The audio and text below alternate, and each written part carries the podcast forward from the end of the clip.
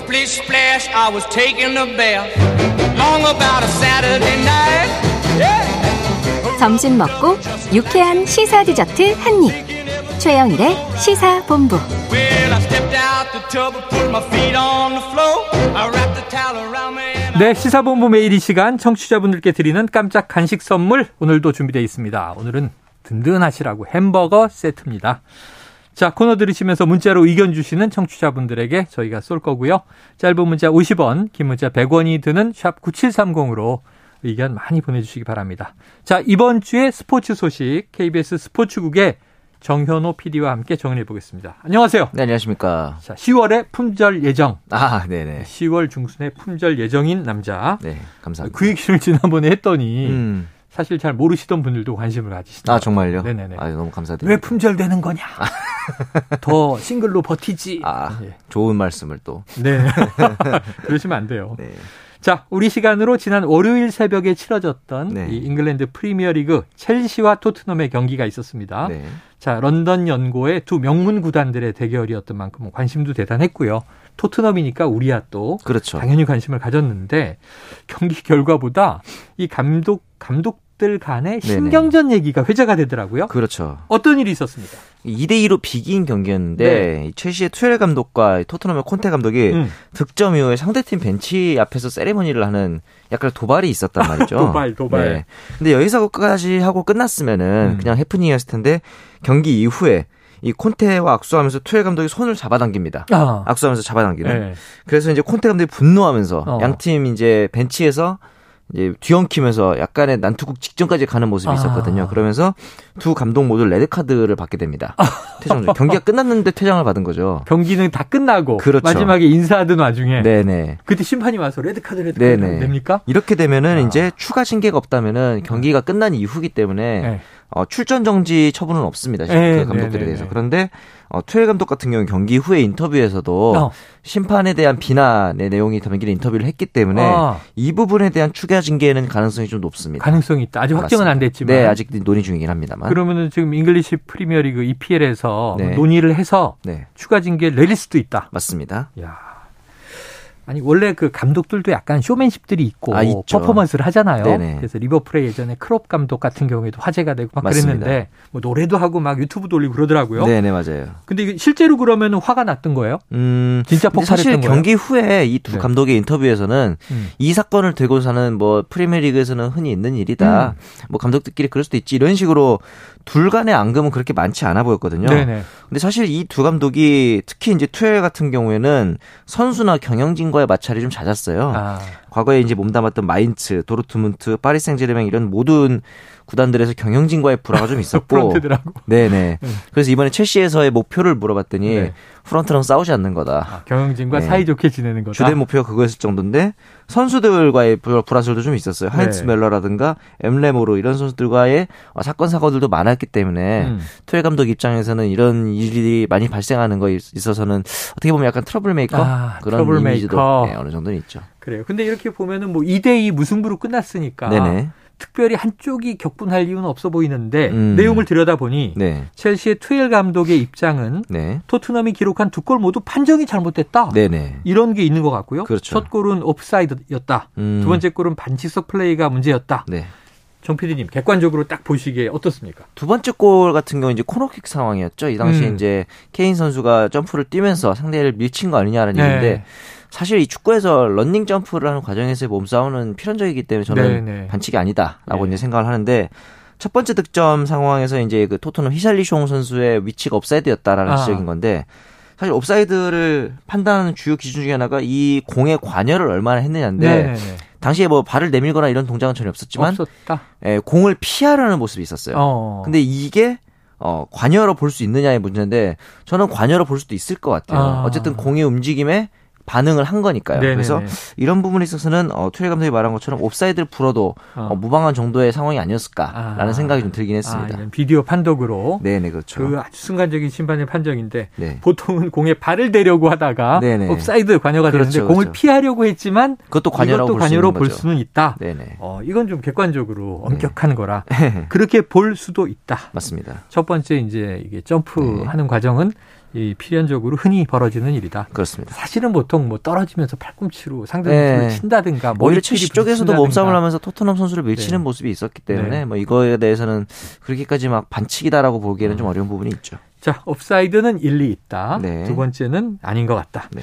자, 이 발롱도르상 후보에 이름을 올렸습니다. 드디어 손흥민 선수. 네, 뭐, 자, 타기도 했잖아요. 네 맞습니다. 네.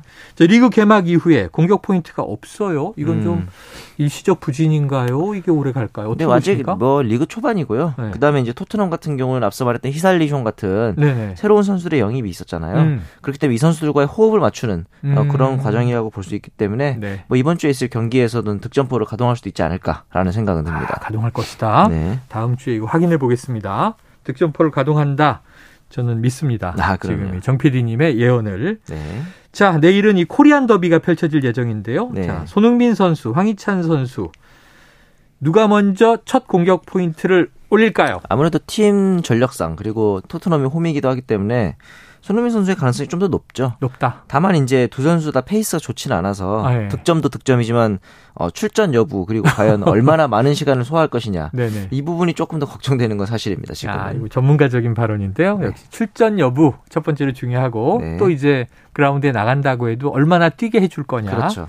그 다음은 선수 본인의 컨디션 네, 그리고 자신의 노력 네, 그리고 운 이런 게 다 개입이 되니까. 그렇습니다. 자, 하지만 이제 손흥민 선수가 조금 가능성이 높다 이렇게 얘기를 해주셨습니다. 네, 자, 대한 골프 협회가 오늘 스포츠 공정위원회를 개최하는데 네, 이게 이제 윤이나 선수에 대한 징계를 논의하는 자리잖아요.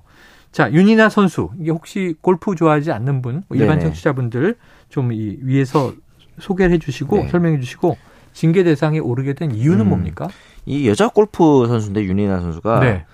지금 나이가 이제 우리나라 나이로 19살입니다. 굉장히 어린 아, 선수죠. 아직도 10대예요. 네, 네. 그런데 그 나이로 에버콜라겐 퀸즈 크라운 2022 챔피언십에서 우승을 했단 말이죠. 네네네네. 슈퍼스타 등장했다. 그랬는데 소위 말하는 오구 플레이 논란에 휩싸이게 됩니다. 그러니까 네. 쉽게 말하면 오구 플레이라는 게 뭐냐면은 자기의 공이 아닌 다른 공을 친 겁니다. 아, 이른바 로스트 볼이라 그러죠. 네네네. 이제 자기의 그 공을 잃어버렸다는 걸 신고하지 않고 아, 다른 공을 이제 자기 공인 것처럼 치는 그런 행위가 되겠는데 네네. 이로 인해서 윤이나 선수 같은 경우는 당분간 어, 대회 출전을 무기한 중단하겠다라고 밝혔고 어, 대한 골프협회에서도 역시 징계를 어떻게 할지를 논의를 어, 들어가 있는 상태입니다. 이게 모든 스포츠가 그렇지만 골프 네. 역시 룰이 엄격한 경기잖아요. 그렇죠. 이게 이제 상황을 조금 찾아보면은 네. 당시에 이제 그 레인보우힐스에서 열렸던 DB그룹 한국 네. 여자 오픈 골프였는데 1라운드에서 15번 홀이었습니다. 음. 러프에 빠진 공을 찾고 있는데 네. 윤이나 선수 찾았다고 얘기를 한 거예요. 아, 공 찾았습니다. 네, 그리고서 이제 진행한 거죠. 네. 근데 이제 알고 봤더니 이 공이 소위 말했던 로스트볼이었고 그 윤이나 선수의 공이 아니었던 거예요. 네네네. 그래서 제가 이제 찾아본 게 아, 근데 공이 골프 공이 다 똑같이 생겼고 네네네. 어, 뭐 마크를 해놓지 않으면은 그렇죠, 그렇죠. 이게 누구 공인지 알 수 없지 않을까? 네. 브랜드가 같을 수도 있고. 네. 그런데 실제로 선수들이 마킹도 해놓고요. 음. 그 브랜드마다 그 볼의 스펙도 굉장히 다양하기 네네네. 때문에 이 옆에 다른 공을 착각하고 자기의 공이 아닌지를 자기 아닌지 모르고 칠 경우 네. 가능성이 굉장히 낮답니다. 그러니까 아니, 윤이나 선수는 알고 있었던 거예요. 저는 뭐 몇 번 필드 안 나가본 완전 초보인데요. 네네. 자기 공에는요, 마킹을 한, 저는 한 10개쯤 해요. 맞아요. 네. 그렇게 하는 게 사실 왜냐하면은 이제 초보들은 공 찾는 게 일이기 때문에. 그렇죠, 그렇죠. 내공 어디 갔나 뛰어다니고 주로 뛰어다니는데 맞습니다. 프로 선수가 그러니까 이게 지금 윤이나 선수가 네. 그 로스트 볼을 네. 정말 내 공으로 착각하고 네네. 쳤을 가능성 혹은 이 내공 아닌 걸 알면서 의도성을 가지고 쳤을 가능성 어떻게 보십니까? 완벽하게 무게가 실린다라는 게 크게 네, 무게가 실린다. 대부분의 이제 그 골프 동호인들의 입장이고 네. 이제 선수들도 비슷한 얘기를 하고 있고 음. 당시에 이제 그 캐디가 윤이나 선수에게 이벌타를 받고 경기를 계속하면 되지만 네네. 만약에 홀 아웃 뒤에 신고하면 실격이다라는 사실을 윤이나 선수한테 인지를 해줬어요. 네네네. 그런데 윤이나 선수는 그냥 그대로 플레이를 한 거죠. 어. 그리고 나서 이제 이 부분에 대해서 이게 과연 어떤 절차를 밟아야 되냐라는 그 예. 케이스가 있는 게 음.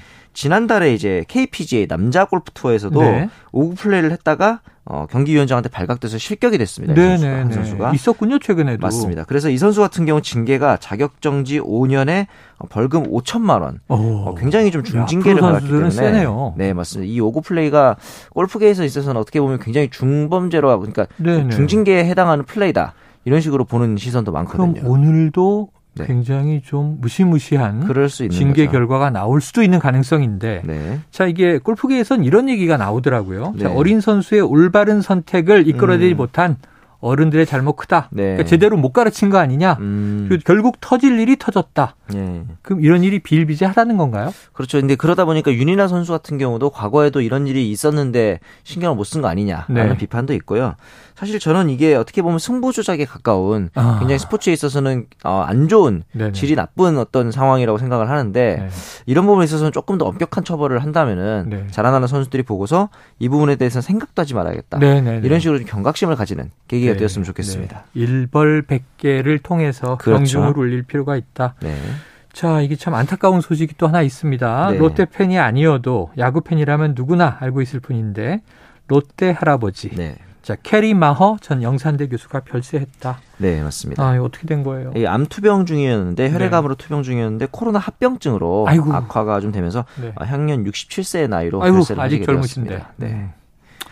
음. 자, 마허 교수, 이 롯데와 우리 프로야구에 푹 빠지게 된 이유는 뭐였답니까? 아, 이 마호 교수가 50대 중반이었던 2008년에 음. 동아시아 지역을 이제 여행을 하다가 네. 한국에 들어서 정착을 하는데 처음에는 이제 원어민 영어 교사로 활동을 하다가 네. 2011년부터 어, 양산에 있는 영산대학교의 영어학과 교수로 재직을 아. 하게 된 거예요. 그래서 학생들하고 야구를 보러 갑니다. 하필 그 장소가 또 사직이었죠. 네네네네. 사진 야구장, 네. 소위 말하는 사직 노래방이라고도 불리는 네. 굉장히 열광적인. 예, 네. 그 응원에 감명받아서 롯데 팬이 된 거죠. 그래요. 응원 열기를 보면은 이건 하- 함께 하고 싶은 느낌이 막 들어요. 맞습니다. 자, 청취자 5293님 아침 9시부터 KBS 일라디오 성공 예감 듣다가 시사본부까지 듣게 되네요. 이 모든 게 야구 잡설 덕입니다. NC 5강 가자 이렇게 본인 네. 얘기를 또 해주셨어요. 아, 야구. 잡설 인기가 대단합니다. 아, 감사합니다. 자, KBS 스포츠국의 정현호 PD와 스포츠본부 함께 했습니다. 고맙습니다. 감사합니다. 자, 오늘 햄버거 세트 받으실 청취자분은요. 5944 8957 0311 5879 5293님입니다. 자, 오늘 준비한 소식 여기까지 다 전해드렸습니다. 주말 잘 보내시고요. 주말에도 아까 제가 뉴스 뜨지 말라는 엉뚱한 얘기를 했는데 뉴스 들으셔야 되고요. 귀 기울여 주시고 저는 월요일 낮 12시 20분에 다시 찾아뵙도록 하겠습니다. 오늘도 청취해주신 여러분 고맙습니다.